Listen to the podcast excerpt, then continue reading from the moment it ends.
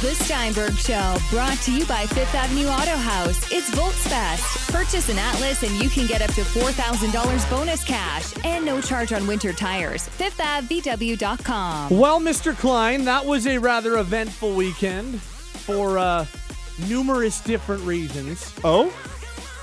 If you are interested in what either Pinder, uh, Pinder or I have to say about what happened over the weekend with Don Cherry. We'll address it after 2 o'clock. That's uh, when we will get into it when Pinder and Steinberg kicks off. We'll each say our piece, and and that'll be that. Not a whole lot of point right now in reading our text line. Um, so that'll be coming up after 2 o'clock if you're interested. But that wasn't the only thing that happened over the weekend. I mean, obviously, that was a huge piece of news, and 24 hours later, people are still absolutely buzzing about it. But the Flames and Blues played a really entertaining game on Saturday night. Game I think the Flames can absolutely learn from. The Stampeders get pumped at home in the West Division semifinal.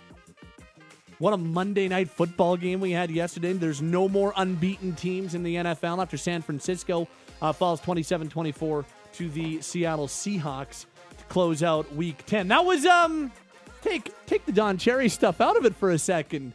And that was a pretty eventful weekend, my friend. Yeah, that was crazy. And if uh, if you're into that sort of thing, adding on LSU Alabama on uh, on Saturday afternoon as well, was. that was unreal. Oh, so good. And I don't mind seeing Nick Saban lose one bit. no, I'm pretty okay That with uh, watching fine by me. watching mental error after mental error from a, a Nick Saban coached football team. I enjoyed the heck out of that. So yeah, this was a great weekend. As you mentioned, the Flames, the the CFL playoffs, not just the Stampeders, but that East final was crazy as well. Uh, NFL Sunday, not a lot of great put, uh, football played, but uh, pretty wild games as well. And then the Monday nighter too. It was quite the long weekend for sure for sports Uh, fans. Okay, so let me start with the West Division semifinal at McMahon Stadium. I I chose the Stamps to win. I think we both had the Stamps on Friday. I think we both Yeah. had the Stamps to win this game. I I would not have been surprised. Like I, I did not go into the weekend saying there's no way the Bombers could win. I wouldn't have been surprised had the Bombers won that game. What I was stunned by, what did shock me, was the fact that one of these teams blew the other out. That's one thing I did not see coming. I thought the Stamps were going to win a close, hard fought, grinded out type of game. I did not see the Stamps blowing out the Bombers. I had the Bombers could very easily win the same type of football game because I saw these teams so close.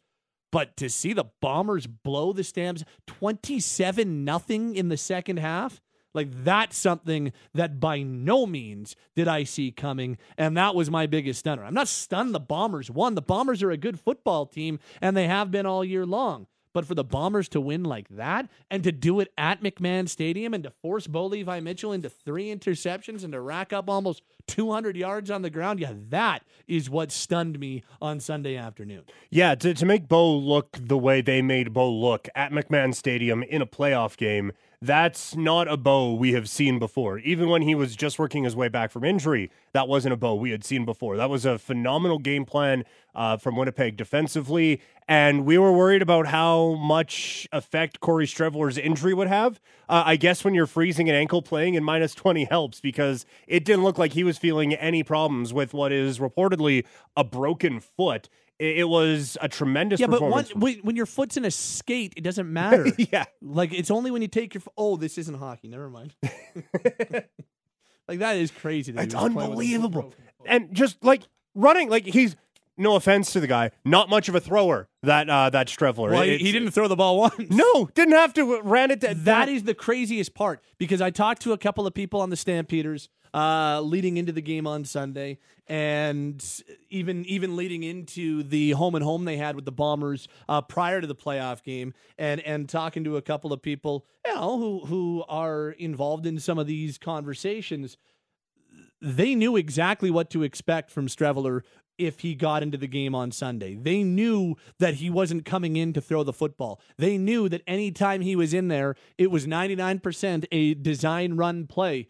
They knew he was coming right at them, and he still powered through the middle of that Stampeders defense over and over and over again. That is what was the most impressive part about Streveler is that one of the CFL's best defenses knew exactly what was coming at them And it still happened. For me, for me, you're just like, Chris Streveler, you are an animal. And he was an animal in the second half. Yeah, if you think about trying to shut down the run game, you think about Andrew Harris. And I, I thought they did an okay job of bottling him up, but that's because Winnipeg didn't need him. It, it was Streveler, especially in that second half, and just the once the turnover started, they couldn't stop for for the Stamps. That that was a surprising part for me. And now uh, I think you look at what's left in the CFL.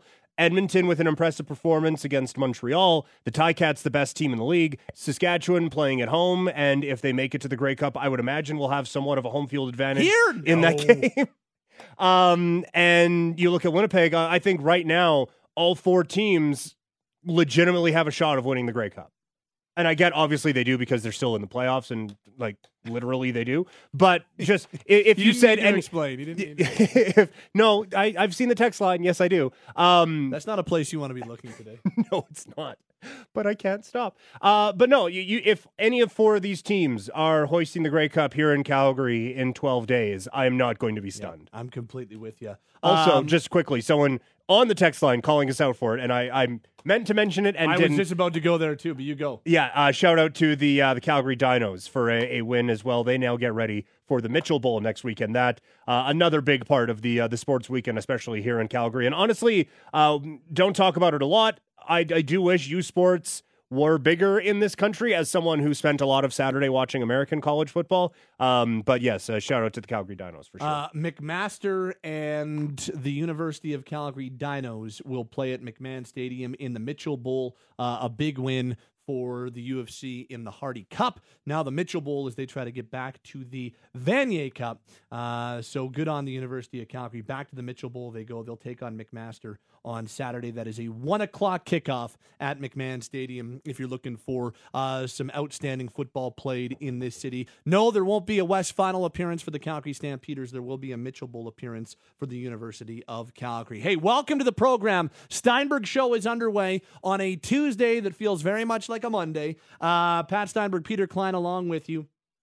Uh, and we are live from our Basement Systems downtown studio on this Tuesday afternoon. Steinberg Show is brought to you by Fifth Avenue Auto House. That was a lot of fun at the Scotiabank Saddledome on Saturday night. The defending Stanley Cup champions looked very much like the defending Stanley Cup champions in a game against the Calgary Flames. And as we switch topics and bring in our first guest of the program, let's bring you back to Saturday night at the Dome. It's time for the game in a minute.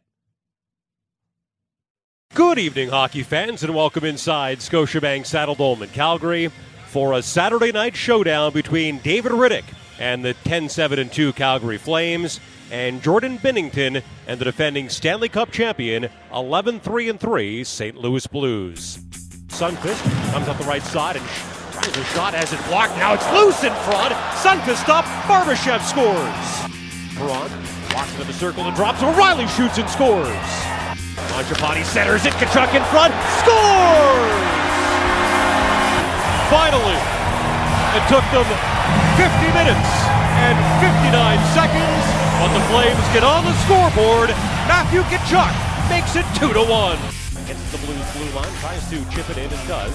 Bouncing it behind the net, he gets it back, shoots and scores! What a goal by Travis Hamonic! He does it all by himself and the Flames have battled back to tie this game at two. Steps into the high slot drops. Perron shoots and scores. David Perron ends this game in overtime. When TJ Brodie signaling the penalty box, he snaps a shot by David Rittich. And the Blues stretch their winning streak to seven games. The Flames do pick up an important point, though, battling back in the third period, down 2 0. They tied it at two, but lose 3 2 in overtime tonight. Your game in a minute brought to you by Hyatt Infiniti. As we uh, talk some Flames on the Steinberg Show this afternoon, let's welcome in our buddy Ryan Pike from FlamesNation.ca. Hello, Mr. Pike. Hey Pat, how you doing? I'm good, brother. What uh, what did you make? What were your takeaways from Saturday night against the St. Louis Blues? Well, I know it didn't really show up on the scoreboard, but I thought they played a lot better than they did against New Jersey. I think it's uh, the, the quality of the competition sometimes masks some improvements. And granted, the the Blues sort of sat back a bit in the third period, as you imagine a, a team with a two goal lead on the road would.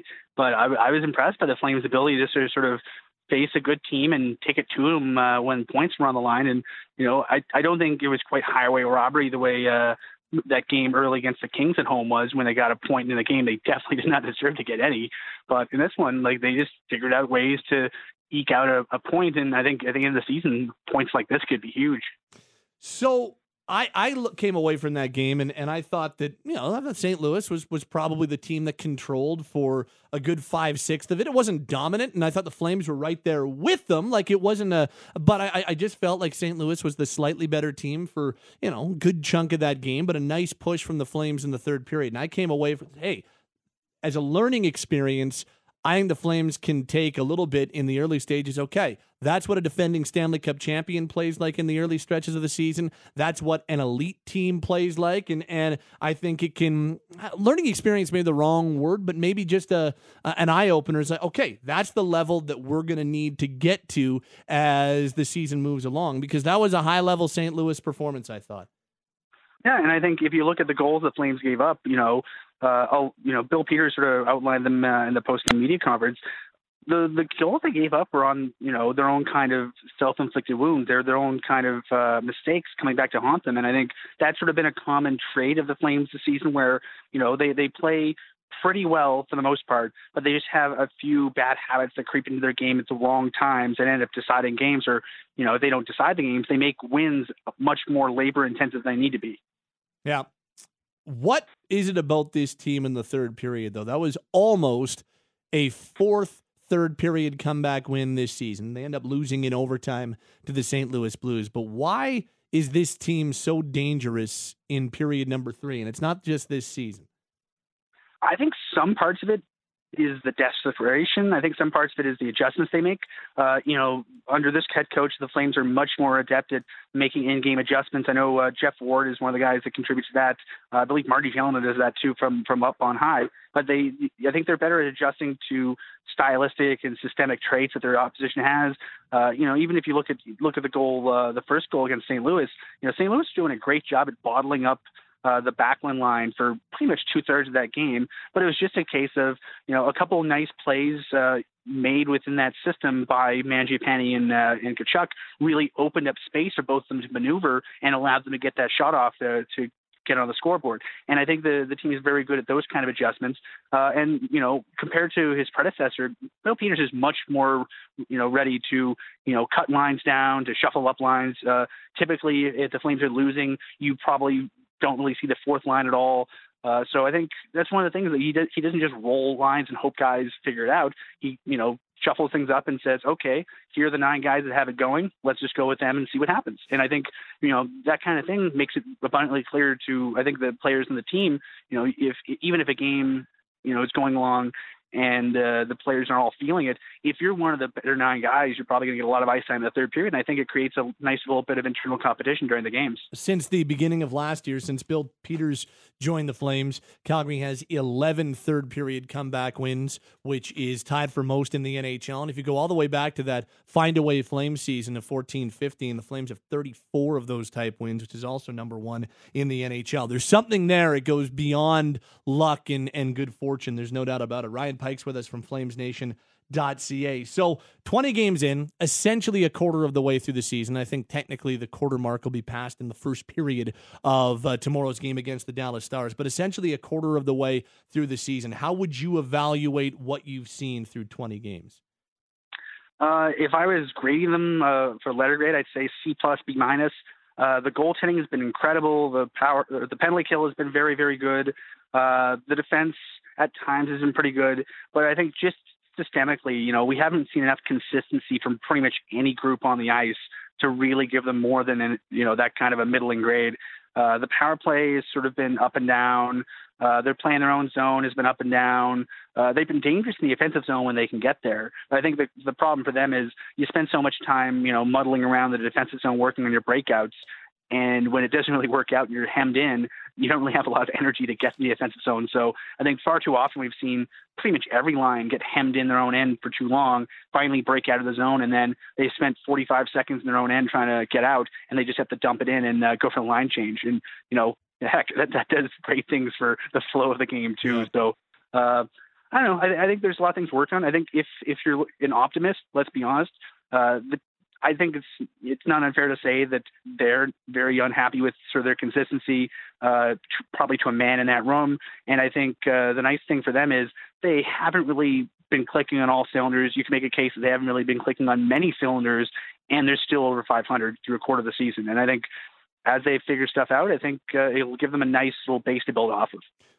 wrote about this at flamesnation.ca this morning. It's up right now the eye suggests that Johnny Gaudreau has been struggling through 20 games. The numbers really drive that home.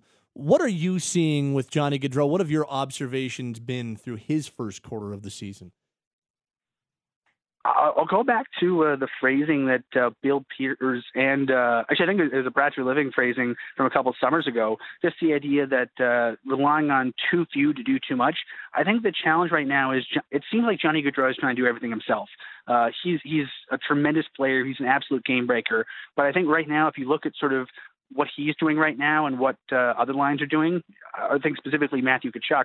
Uh, Matthew Tkachuk's been a fantastic game breaker for the group this year because he uses his line mates so well, and I think he's, I think when he's on the ice, him and his line mates really adjust what they're doing to facilitate the strengths of each other.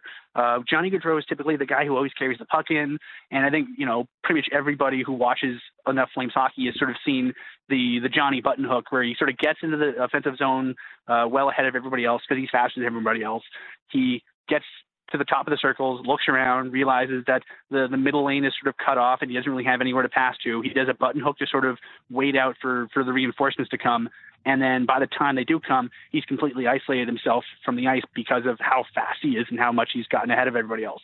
Whereas even looking at the goal that uh, that Tkachuk scored uh, against uh, St. Louis in the third period, you have Mangiapane carrying up the puck. There's a little bit of separation behind the left, not you know a huge amount, but the cool thing with Manji Mangiapane carrying it in is, you know, people know that Tkachuk's the offensive driver in that line. So instead of really fixating on Manji Mangiapane coming into the zone, they half commit to covering Manji Mangiapane because they're waiting for Tkachuk to get in. So it gives Manji Mangiapane a little bit of room and it gives Tkachuk a little bit of room. And with those two guys, if you give them a little bit of room, they'll do a lot with it. And I think the challenge is because Gaudreau is such the focal point obviously on the, on his line they don't really need to half commit to anybody else. They can just completely commit to him because the other two guys on the hmm. line, for better or for worse, simply aren't the drivers on them. The other two things I just wanted your observations on, and uh, again, if you want a little bit more on Johnny Gaudreau, uh, there's there's a piece up at FlamesNation.ca today.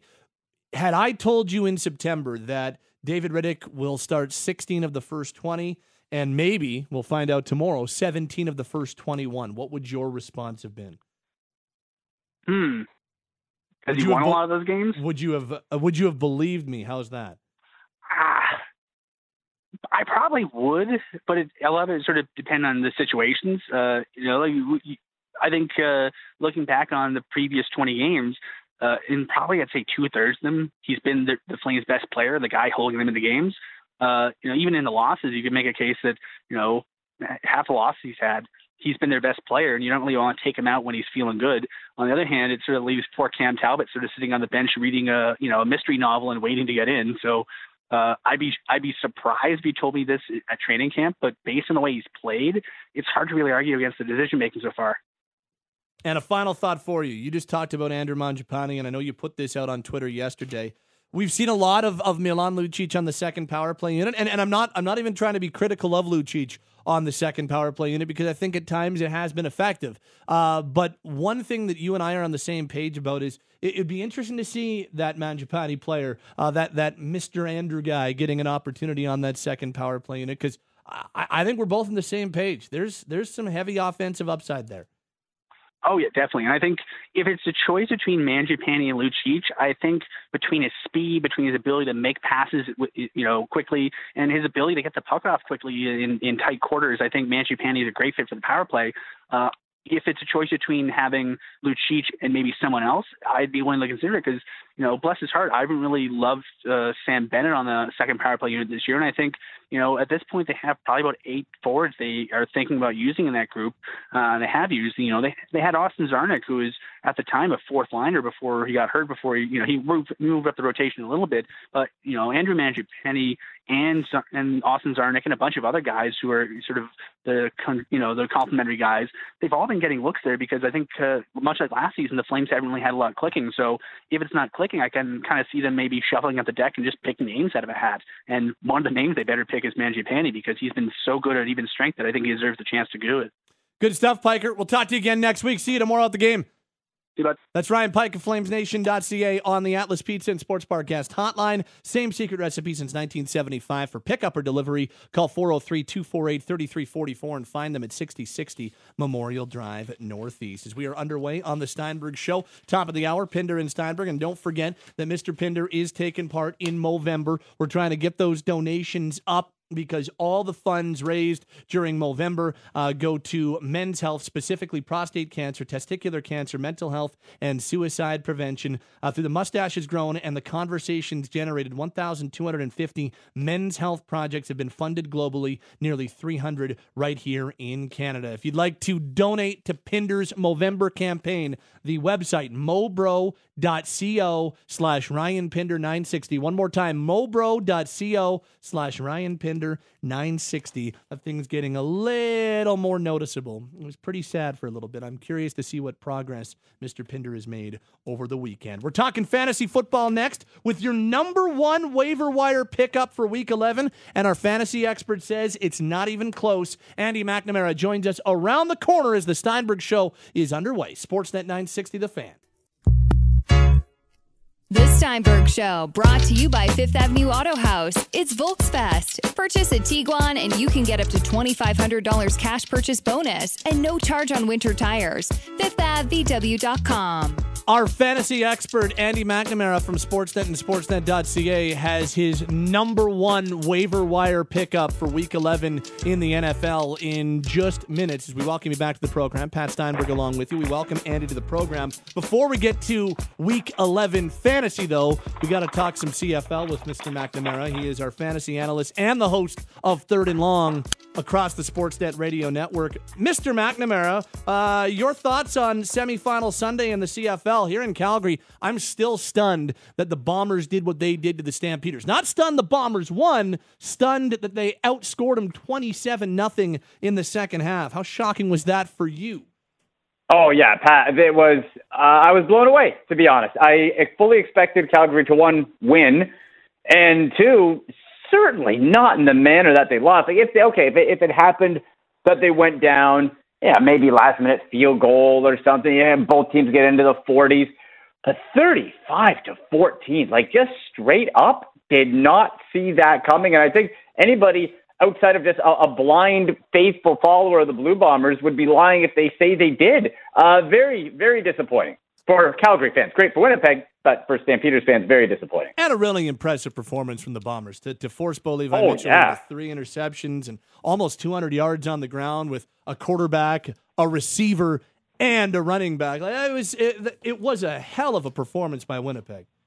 Oh, it, it was. They pulled out the gadgetry, the the whatever needed to be done. And I think the biggest thing was Zach Collaros didn't turn the ball over. His numbers, nothing to to brag about, but what he did was in his only second full game of this season, mm-hmm. he was able not turn the ball over. Streveler was scrambled in, got his touchdown. Andrew Harris, really, when you look at what Andrew Harris has done to pretty much every other team, was held in check. And it was all just enough. And it all added up to, well, that defense really shone out. And uh, it was Bo Levi's three interceptions that really proved to be, be the difference. We, like, just from a general interest, I know Stamps fans are hurting. But what a redemption story it would be if Zach Collaros was able to get to the Grey Cup. Like how just like it would be a pretty cool story for all he's been through being on his third team in one year. Well, and especially to go through Mosaic and head back to Regina Yeah. and beat the Riders. Yeah, I'm with you. Uh, I, uh, I I wouldn't mind seeing that myself. Um, your uh, it's funny. We talked last week, and we were setting up the the semi semifinals, and we both talked about, geez, you know, Trevor Harris has only started one game in two months. How's he going to be against the Alouettes in the East Division semifinal? Apparently, we didn't need to worry about Edmonton. no, no, uh, he he was he was fine. I think that's that's safe to say. Trevor Harris was like, you know what, I'm good. 421 yards. Like if you want to put an exclamation point of, um, yeah, I'm fine. That's what you. And the completion percent, 92.3 completion percentage. Now one of those misses was a pick, but man, like you want to talk about the Eskimos wanting to make a statement on the road. I'll be honest, my pick was the Montreal Alouettes. I thought what they had accomplished this season and had overcome. Like it just seemed to be their year. But man, the uh, the clock struck midnight on Vernon Adams Jr. and that team. Three picks, no touchdowns through the air. Like that's they have the building blocks, I think, to add on next year. But boy, they they they, they got found out real good by Edmonton. Yeah, no doubt about it. And uh, I've been saying all year that that Eskimos team is a bit of a sleeping giant because I, I I loved them coming coming into the season. I loved them in the first half. Obviously, the second half of the season was a big time disappointment. But with the, some of those names they've got defensively and, and the playmakers they've got on offense, I, I don't think you can count them out at all no. as they head to Hamilton. What are what are your thoughts on the East and West Division finals? Well, when we look at, I think Hamilton, and on this week's third and long uh, show, uh, just actually chatted today with with Dane Evans and we uh, the Hamilton Tiger Cats quarterback, and we talk about storylines. And this year, it's the year of the backup quarterback and just people coming out of nowhere, like Dane Evans. And now it kind of makes sense because I remember back Johnny Manziel. Remember with Hamilton, it's like Dane Evans beat him out. Who the heck's Dane Evans? Guy from Tulsa went to school in Tulsa from from Sanger, Texas, huh? Dude's pretty good. Yep. Dude's really good. And so I got a chance to chat with him. We went behind the helmet and, and got to know Dane Evans a little bit. Um, in Hamilton, that is as nasty a place to play as just about anywhere in this in the Canadian Football League. I'm going to say I think the Ticats do pull it out. I think even though that Edmonton defense, and we saw what they could do, there's just too many weapons, and Dane Evans has gotten into the conversation. Like, think about this. This is a real conversation to stick with Dane Evans over Jeremiah Masoli. Did not see that coming uh, a mile away. So yeah. I'll go with the Ticats there. And then in the West, boy, Winnipeg and Saskatchewan, um, similar type of story as Dane Evans, Cody Fajardo, right? Like Cody Fajardo was a journeyman. He was a, a third stringer. He was a guy, not even scout team. He was just a guy. And for him to be able to do what he did, I'm going to go with the feel good story and that Zach Collaros gets some redemption, marches into Saskatchewan, and thinks, uh, yeah, remember me? I'll see y'all at the Grey Cup. Be awesome to see if that would happen. Would be really be cool, cool, to see. Uh, Andy McNamara is with us. He's the host of Third and Long across the Sportsnet Radio Network and also our Sportsnet fantasy analyst. Let's change gears and take a look at Week 11 fantasy football in the NFL. And I love your top waiver wire pickup for Week 11. He's a running back in Atlanta. Tell us why Brian Hill is your number one waiver wire oh. target.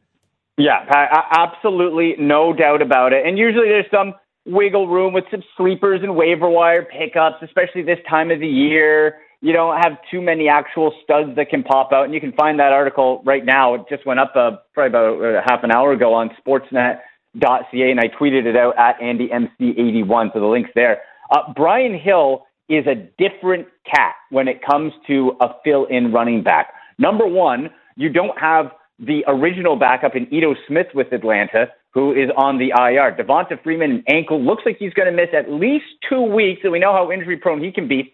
The difference with Hill, this is a true dual threat three down back. Usually the backups, they're a change of pace and they're being put in and out of, of situations that they're most comfortable with. This guy is 6'1, 219 pounds, who can burst through the line, break tackles like a big body guy would, but has the elusiveness of a much smaller back and he had a, ca- a receiving touchdown last week early. And I've been talking about this guy for three weeks to say, watch out for him. Watch out for three weeks. And two, and I believe it was in week eight, he got a touchdown. But Brian Hill, with the added cherry on top with Austin Hooper, who's been phenomenal at tight end for the Falcons, he's going to be out. So all of a sudden, you're getting top three down carries and you can catch out of the backfield, and your nice safety net tight end Hooper is out. This is going to be a, a, a huge day for Brian Hill, and he's going to be he's owned in six percent of Yahoo leagues. He's a bargain next to nothing on your DraftKings contest when you think about it. Forty eight hundred bucks for for a bell cow. Um, and I advise people, Pat. I said, look, if you're saving those auction dollars or your top waiver priority, think, oh, I want to hold on. Nobody else this good is coming through the door spend it, get it, have them push you to the playoffs. Yeah, and uh, I won't lie. As soon as I watched the Fantasy Minute brought to you by Domino's, uh, I uh, immediately went in all three leagues and uh, put a waiver claim on Brian Hill. I like it a lot. Uh, you're also you're also feeling Darius in Washington is a Week 11 streamer option at running back. Hey. Yeah, you know what? And it's this is more of a projection and is a bit of a consolation prize if you can't get Brian Hill. I loved him coming out of the draft two years ago, but let's be honest two years in the NFL, two serious knee injuries on opposite knees. He's played one one NFL regular season game. That's it. That, that's all. So I would have to think this is something we're going to have to track coaches' comments and and game flow as the, the weeks go on. But for this week, I would take a chance because if you're the Redskins, you have nothing to play for. You have the second year running back. Adrian Peterson, we know what he is. There's no point in playing him uh, extra when you don't know what you have in Darius Guice. And this is a guy who is a absolute wrecking ball. I kind of consider him a little bit of a, a smaller Leonard Fournette type, where he just bashes. We're going to find out what the impact of those knee injuries is with his burst. He looked real good in the preseason before that injury. But as, as a projection, as someone who could get carries, as long as we don't hear anything coming in of it's going to be a full committee, Chris Thompson's the other kind of X factor in that. I think Darius Guice can be a very good pickup and somebody at least that you want to stash and have a wait and see. We're talking week 11 fantasy football with Sportsnet fantasy analyst Andy McNamara. And boy, has tight end been an absolute wasteland this year oh. in fantasy. I, have never seen anything like it at the position. Uh, what, what do you have advice wise for week 11 at the, the uh, absolute worst position in fantasy football? Oh yeah, well we just mentioned Austin Hooper it goes down, right? Like it's like oh, okay, like this is this is awful. Uh, George Kittle missed last night. He's not going to be at 100%. You have Evan Engram who was injured. He's on the bye week.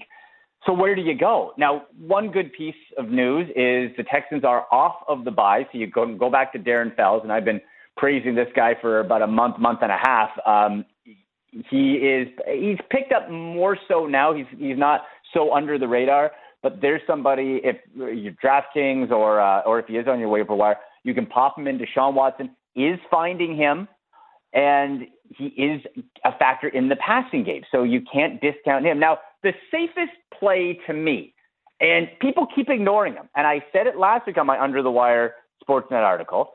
Jack Doyle.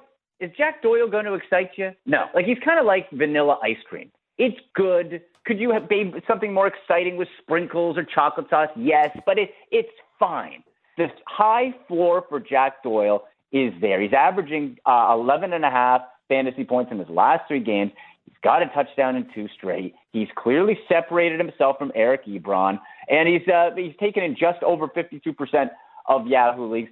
The real value here, I think, is on the DFS side. You can get him for four thousand bucks. A guy who Jeez. he's proven to be quarterback proof, right, Pat? Like yep. Hoyer got him a touchdown, and Brissett got him a touchdown. Yep, that's uh, that's interesting that he's only he's that low on daily you know? fantasy. Yeah, no doubt about it. Um, two final ones for you. What uh, where are your week eleven fantasy uh, streamer wide receiver uh, dollars going this week? Yeah, so okay, so what I'm doing, this is what I like to do sometimes is say, okay, where can you find value for the rest of the season long? So I'll give you, I'll give you a, the streamer second. Darius Slayton is going to be the guy that people ignore on the bye week. You see bye, okay, no, no, no. Get him now for the Giants. Sterling Shepard's season, it's in real jeopardy, guys. It's in real jeopardy with those concussions. Engram's been banged up. And what do you like to see with a rookie quarterback? They find a safety net. They find that little warm, comfy blanket. And for Daniel Jones, that's Darius Slayton. He's still only owned in 11% of Yahoo leagues. He went for over 34 fantasy points last week, 24 plus in week eight. He's got multiple touchdowns in each of those games. So you can you can bring him on as a depth wide receiver ad that you can pop in uh, for your push to the playoffs or have as a depth guy in case of an injury. Absolutely love it. I will say this for a streamer, look at James Washington for the Steelers. Pains me to say as a Browns fan, they're playing in Cleveland on Thursday. But this guy, again, with that safety blanket type thing for young quarterbacks with Mason Rudolph, they've developed that chemistry over the last two, three weeks, and he's been climbing, especially in PPR format. It's going to be cold in Cleveland, but those short little outlets, especially with the Browns going to be focusing on stopping the run, James Washington's that quick little out. So you can look and uh, try to stream him for week 11. And finally, there's there's really if you're looking uh, to stream uh, defense special teams this week, there's mm really only one way. It's got to be Oakland against Cincinnati, right? You just have to. Like this is not. It's not difficult. Sometimes people overthink it. So if you took the strategy of during your draft, okay, I'm just going to uh, take one defense and I'll just pick up and drop as the season goes on. It's a dangerous game, but it, it, it can be successful. What you do is you follow the bad teams. So this year, you're following teams that are playing Miami and who are playing Cincinnati. Those are the two back and forth. Washington's another one that you can go back and forth with. Well, you look at Miami, they've won two in a row. I'm not scared of the Dolphins, don't get me wrong, but the Bengals are just god awful. And, and watch where they're playing. You're taking Ryan Finley in his second start to the black hole in Oakland after the Raiders just put up 17 fantasy points and smacked around Phil Rivers and the Chargers. Last time I checked, Phil Rivers is a borderline Hall of Famer. I, you're not going to take that against Ryan Finley? like this could be just a gross, just just reap the benefits of that fantasy matchup. And and Pat, they're only owned in five percent of Yahoo leagues. Like, go get them now. Yep, yep. I'm Come completely on. with you. It's uh, it's a really really easy choice as to your DST for uh, week 11. Great stuff as always, Andy. We'll do it again next week. Appreciate the insight as always, man. Oh, absolutely, Pat. Pleasure. Thank you. Sandy McNamara, he's our Sportsnet fantasy analyst and the host of Third and Long across the Sportsnet radio network. He joins us on the Atlas Pizza and Sports Bar guest hotline, the same secret recipe since 1975. For pickup or delivery, call 403 248 3344 and find them at 6060 Memorial Drive Northeast. This is the Steinberg Show on Sportsnet 960, The Fan. The Steinberg Show, brought to you by Fifth Avenue Auto House. It's Volksfest. Purchase a Tiguan and you can get up to $2,500 cash purchase bonus and no charge on winter tires. FifthAvVW.com. Almost Grey Cup week in Calgary. We look ahead to the East and West Division finals on Sunday. We'll find out who is competing in the 107th Grey Cup.